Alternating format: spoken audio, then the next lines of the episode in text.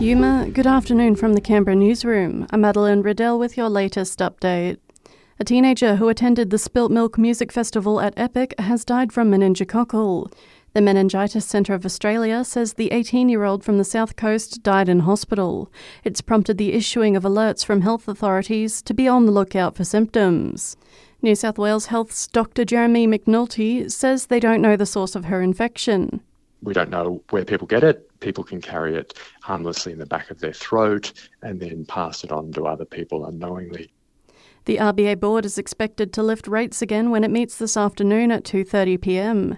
Economists believe another 25 basis point rise is likely. Meanwhile, the PM is still working despite contracting COVID for the second time this year, with National Cabinet to now meet virtually on Friday.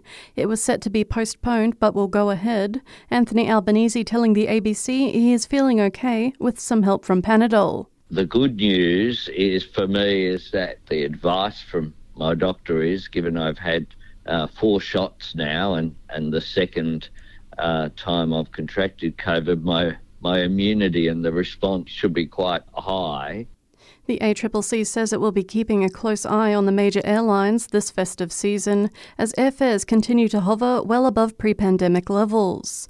A report out today shows fares were 27% higher in October 2022 than in the same month of 2019. The consumer watchdog says Qantas, Virgin, and Rex Airlines all expect to post considerable profits by the end of this financial year. The ACT government has launched a new long term tourism strategy hoping to bring a $4 billion boost to the visitor economy by 2030. The new strategy will look to increase employment within the tourism industry from both overnight and day trip expenditure by visitors.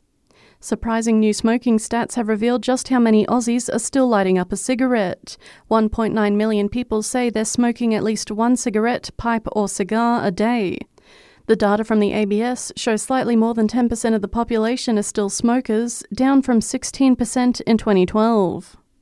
And after having 12 hour surgery to remove a tumour from his mouth, John Farnham is in good spirits. His son Robert says the singer is progressing well after finishing radiotherapy. The 73 year old is apparently cracking jokes and making everybody laugh.